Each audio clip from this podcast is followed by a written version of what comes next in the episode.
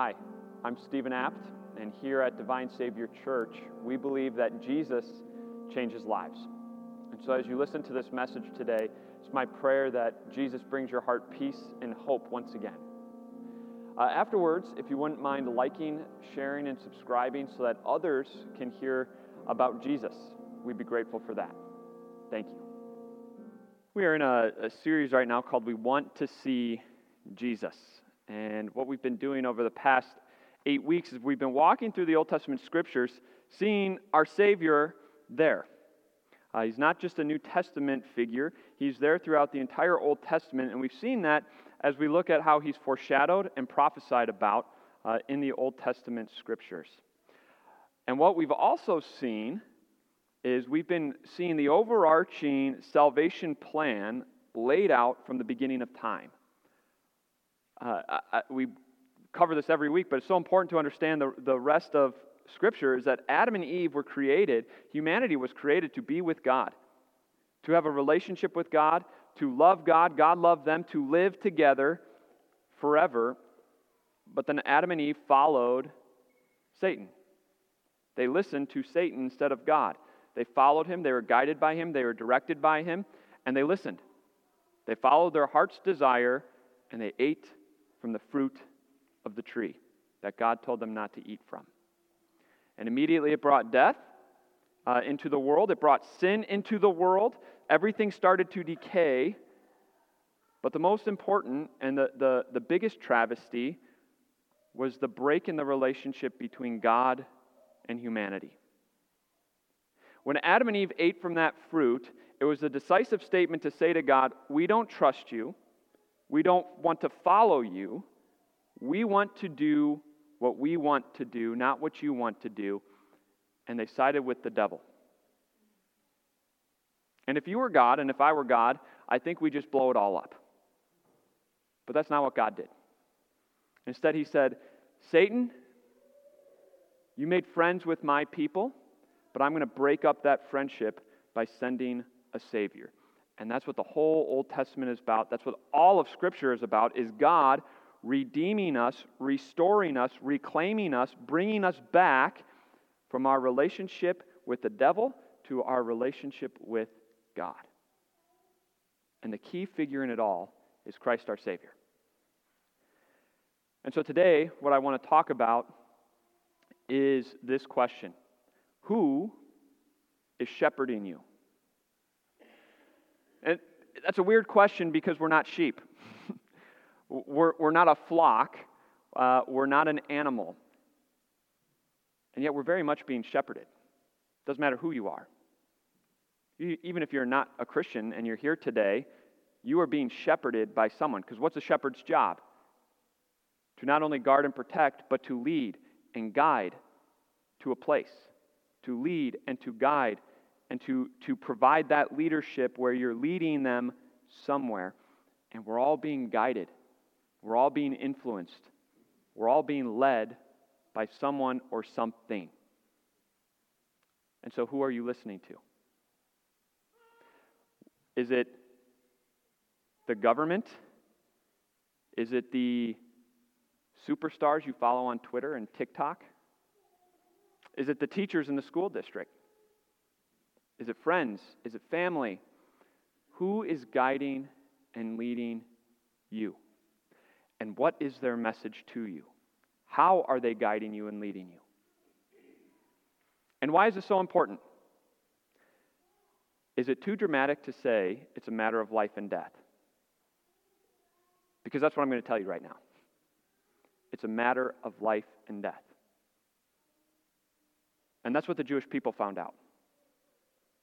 In Jeremiah chapter 23, the Jewish people found out it really does matter who you're listening to, and it really is a matter of life and death. If you were here last week, we looked at Josiah, uh, who was a boy become king. He was eight years old when he took over the throne of Jerusalem and sat there in the, the land of Judah, ruling the people. And he was a great king. Uh, he tore down the altars, he burned up the idols, he revamped and restored the temple to be a place where we worship the Lord, he said. Uh, they celebrated the Passover for the first time uh, in a long time. That was 622 BC. Do you know how long it took for the people to get back to their old ways? 12 years. That's it. 12 years. King Josiah died in battle against the Egyptians, and the next kings after him were all evil. And 12 years may seem like a long time. Maybe it doesn't. Consider this, though, and, and it's a, I, I think it's a really interesting way of looking at it. September 11th, 2001 was just over 20 years ago. And after that, we, after that incident, the next Sunday was the biggest church attendance in a long time. 20 years later, we were at the lowest church attendance across Christianity in America. It doesn't take long to go back to our old ways. And so God sends Jeremiah to Jerusalem, to the kings. He sends Jeremiah to the people to confront them. And here's the message Jeremiah brings Jeremiah 23, uh, 1 through 6. We're going to start with the first two verses here. Here's what Jeremiah says Woe to the shepherds who are destroying and scattering the sheep of my pasture, declares the Lord. Therefore, this is what the Lord, the God of Israel, says to the shepherds who tend my people. Because you have scattered my flock and driven them away, and have not bestowed care on them, I will bestow punishment on you for the evil you have done, declares the Lord. Harsh message from the Lord. And who's it directed to? Woe to you, shepherds. And who's he talking about? The kings and the priests. Uh, we may not really think of a king as a shepherd, and yet in Israel, that's exactly what they were supposed to be. They were supposed to guide, they were supposed to lead, they were supposed to protect, uh, they were supposed to look after the physical welfare of the people. But an additional responsibility for the kings of Jerusalem was to look over the spiritual well being of the people. They weren't the priests, they weren't doing the sacrifices, but they were to make sure that the Lord was worshiped and it was the Lord and the Lord alone that the people went to. And they didn't. Instead, what did the kings do? They brought in idol worship. They said, The Lord's fine, but we're going to worship these idols over here the idols of sexuality, of wealth, uh, the idols of the nations around us. We're going to worship them. And then they enslaved their own people. Uh, to build themselves new palaces and better palaces, they made their own people work for free, and they got rich on corruption, extortion. They didn't care about justice in the land. And so not only were they, they guiding and leading the people into idolatry, they were showing the people that this is the way to live. You want to get ahead in life? Be corrupt. It's okay to carry out extortion and it's okay to get ahead through evil means because there's no justice in the land. This is what we do. And so, what did the people start doing? Being corrupt, being caring only for themselves, taking matters into their own hands, led away from the Lord. But then at the end of chapter 23 here, Jeremiah addresses the priests. And he says, Woe to you, priests, who commit adultery and live a lie. Maybe physical adultery, but for sure spiritual adultery. What the priests were doing was they, they would say to the people, We're priests of the Lord. And then they wouldn't confront sin, they wouldn't call evil evil. Instead, they said, We're good with the Lord. Why? Because we have the rites and the sacrifices and the rituals that we do. You come here uh, and worship at the temple or the synagogue, you're good with however you're living, whatever you're doing. The Lord is happy with us. Because look, we've got the rituals, the rites, and the sacrifices. And the Lord says, You're committing spiritual adultery, priests. You are, you are acting like you're my priest, but you're leading the people into idolatry and sinful lifestyles. Woe to you, shepherds! Woe to you, shepherds! And it leads to your first point this morning. Point number one bad shepherds give us what we want to hear. And this is the saddest part of all It's not like the majority of Jerusalem's crying out to God saying, Why did you give us these shepherds? This is what the people wanted to hear. The majority of people wanted this message. They wanted the message of, We're okay in life. If I come to church on Saturday, because that was their, their day of worship, if I come to the temple on Saturday and then I, I do the sacrifices and the rites and the rituals, and then I can go out and live however I want, that's what they wanted to hear. They didn't want to be confronted over sin. And how do we know it? Because no one accepted Jeremiah. Jeremiah is out there preaching, repent. He's out there preaching, turn from your ways. And how did the people treat him? They put him in stocks, they put him in prison, they threw him into a well, they tried to kill him. The prophet of the Lord, who has brought the word of the Lord to repent, was completely rejected by the people because they didn't want to hear it. They wanted to hear what they wanted to hear.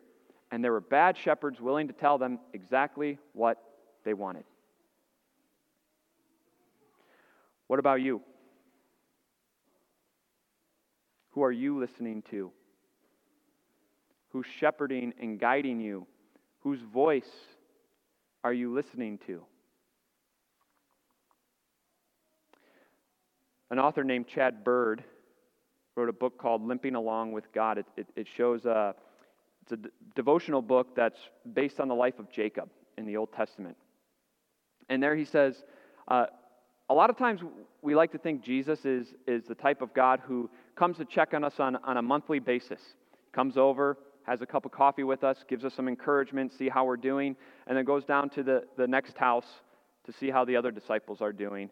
Uh, but he's a God who respects our boundary. And he says, We often want to hear the message, you do you. Follow your own heart. Be who you want to be. You define who you are. And isn't that the American way? Be you. You do you. Follow your heart. You define who you want to be. And Chad Bird says that's the very American way, it's also the way of Satan. That philosophy and that way of living and thinking is the way of the devil. And if you go back to the garden, isn't that pretty much what he tells Adam and Eve? You do you. God tells you not to eat from this tree. Why would you listen? Do what you want to do. Do you really want to eat from that tree? Eat it. Be who you want to be. Do you want to be someone who knows good and evil? Of course you do. Be who you want to be. Follow your own heart. Doesn't the fruit look desirable? Doesn't it look good? Follow your heart. You define who you are. God knows you're going to be like Him if you eat from that tree. Don't you want to be God? Define who you are. It's the way of Satan, and it's what we hear out in the culture today, isn't it? Who are you listening to? We turn to the government, and what's the government shout? Your body, your choice, and just about anything. Who is to take your freedoms away? If you feel a certain way, do it. If you are a boy and you feel like a girl, go ahead and be a girl. Follow your heart. Be who you want to be. You define who you are. We turn to American Christianity, and sadly, there are a lot of pulpits that preach that same message every Sunday. You're fine just the way you are. Don't change. Be your authentic self. God loves you just the way you are, even if just the way you are is living in sin. You turn on Netflix, you turn on any of these shows, and what's the overarching message? Is it leading you into that same philosophy? Is it leading you into those same thoughts? And are you listening? The music we listen to, what are the lyrics telling you? The friends you have, what advice are they giving you? Who is shepherding you, and are they telling you what you want to hear or what you need to hear? For the people, they had bad shepherds over them, and it led them away from the Lord down a sinful, wrong path. And so, what the Lord tell the shepherds? I'm going to punish you. I'm going to punish you. Which is pretty comforting for you and me today. Because you look out there and we see bad shepherding being done. We see corruption. We see extortion. We see all this, and we, we sometimes think they're just getting away with it. No, they're not. The God of this world knows it, the God of this world sees it, and there will come a day when those shepherds will be punished because they've scattered and driven the flock away. But the Lord also says this about the people 3 and 4. I myself will gather the remnant of my flock out of all the countries where I have driven them, and will bring them back to their pasture, where they will be fruitful and increase in number. I will place shepherds over them who will tend them, and they will no longer be afraid or terrified, nor will any be missing, declares the Lord. Did you catch what God's going to do to the people? Scatter them. He essentially says to the Jewish people, You're living this lifestyle, this comfortable lifestyle in Jerusalem, where you've been born and raised, you're comfortable here, you have wealth here, you're doing what you want here. Yeah, I'm going to scatter you. You will be uprooted and driven away to the countries that I will scatter you, scatter you to. Why? It's your second point. The Lord disciplines those he loves. Discipline. What does the Lord know? If they remain under the guidance of these bad shepherds, it will drive them away from the Lord. It will drive them away, and they will end up in one place hell, not the heavenly pastures of our Lord. And the Lord loves the people, He loves the sheep, He loves the flock so much. What is He willing to do? Discipline them. Parents, you know that discipline is loving. You know that when your child does something that is wrong, you discipline them because you love them and you want them to grow up to be uh, successful people in society. You want them to grow up to be good Christian men and women. And in order to do that, you have to discipline them. And it's out of a place of love. And that's what the Lord does for his people. He disciplines those he loves, and he scatters them out of the bad influences that are influencing them, out of the bad shepherds that are shepherd, shepherding them away from Him. He loves you that much that He will discipline you and scatter you if He has to. He will let you hit rock bottom.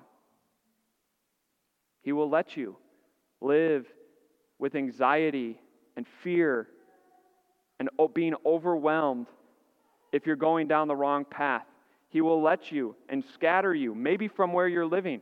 He will scatter you if it means you will get out from the control of the bad shepherds over you because he loves you that much. Because it's a matter of life and death.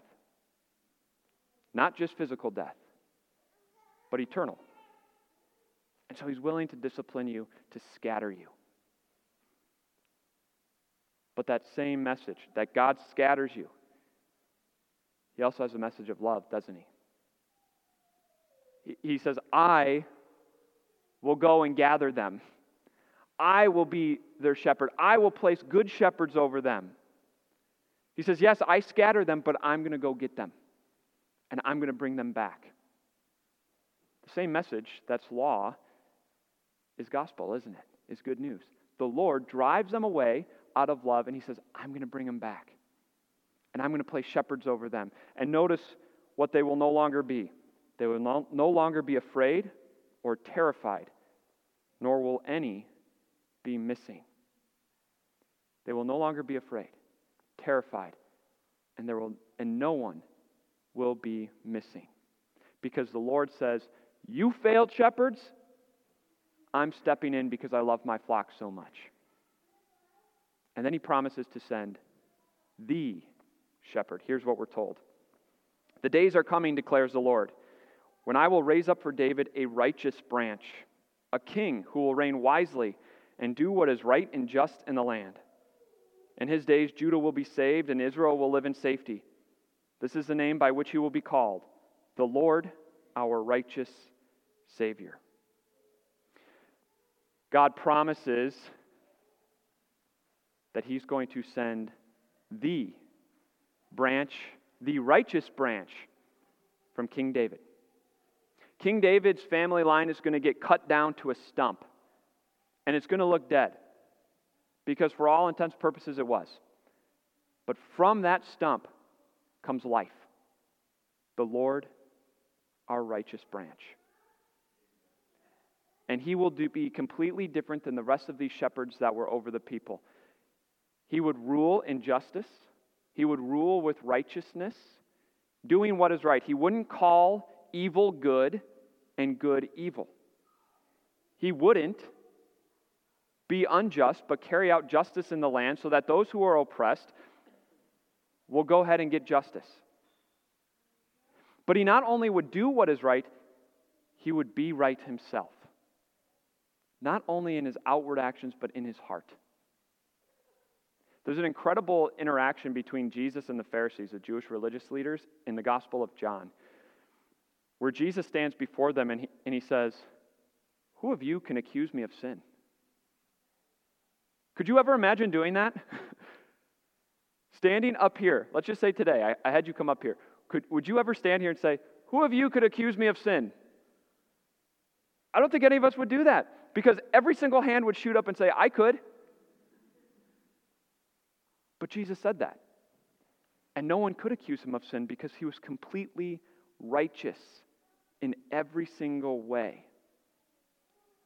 But he wasn't just righteous for himself, he's the Lord, our righteousness. What does that imply? You and I aren't righteous on our own. In fact, we don't even have a little bit of righteousness. Romans chapter 3 there's no one who does good. There's no one righteous, no one who's, who does good. None of us have righteousness on our own. We've all sinned and fallen short of the glory of God. And yet, Jesus is our righteousness. Isaiah 53 We all, like sheep, have gone astray. Each of us has turned to our own way, and the Lord has laid on him the iniquity of us all. 2 Corinthians chapter 5 God made Jesus, who had no sin, to be sin for us, so that in him we might become the righteousness of God. It is through Jesus that, though we are sinners, we are righteous before our God. That though we fall short, we are never short in God's eyes because Jesus is our righteousness. He has fulfilled the law's demands on our behalf. He is our perfect substitute. He is our righteous branch. He is our righteous Savior. This is the message that you and I need. This is a message that you and I need to be hearing on a regular basis. That we, though we are sinners, we are saved by God's grace. Though we don't have righteousness, we are righteous before God because of Jesus. Though on our own we stray, our Savior comes to find us and bring us back and give us his righteousness so we can stand before God for eternity and live in the pastures of heaven. This is a message we need to be hearing.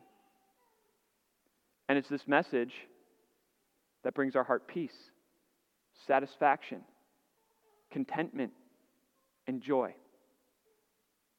You want peace this Christmas. Peace isn't found in a perfect party. It's not found when you get that perfect gift. Peace is found, it's not even found because all the family's in one roof. Peace is found in knowing that you stand before God righteous, before Him, because of your Savior. You want joy this Christmas.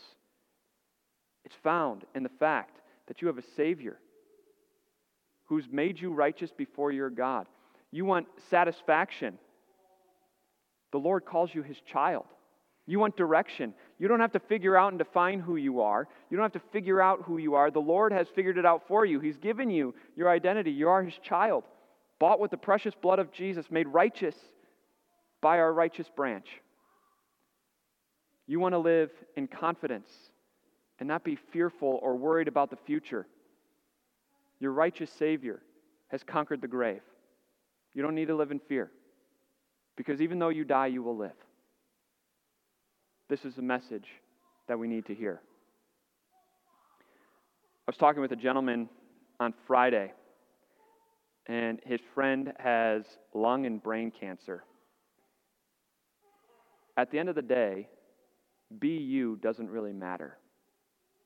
At the end of the day, following your own heart doesn't matter when that message comes. At the end of the day, define who you are. It doesn't matter when you have brain and lung cancer. But what does matter? The Lord our righteousness. The Lord our righteous Savior has redeemed us. The Lord our righteous Savior has saved us. The Lord our righteous Savior has given us his righteousness so we can live forever in the pastures of heaven and never die again. That's the message we need. And the Lord gives it to us. Not only in Jeremiah chapter 23, but what does he provide for the people? I'll provide shepherds who care for the flock. He provides pastors who bring this message to God's people, the flock, on a regular basis.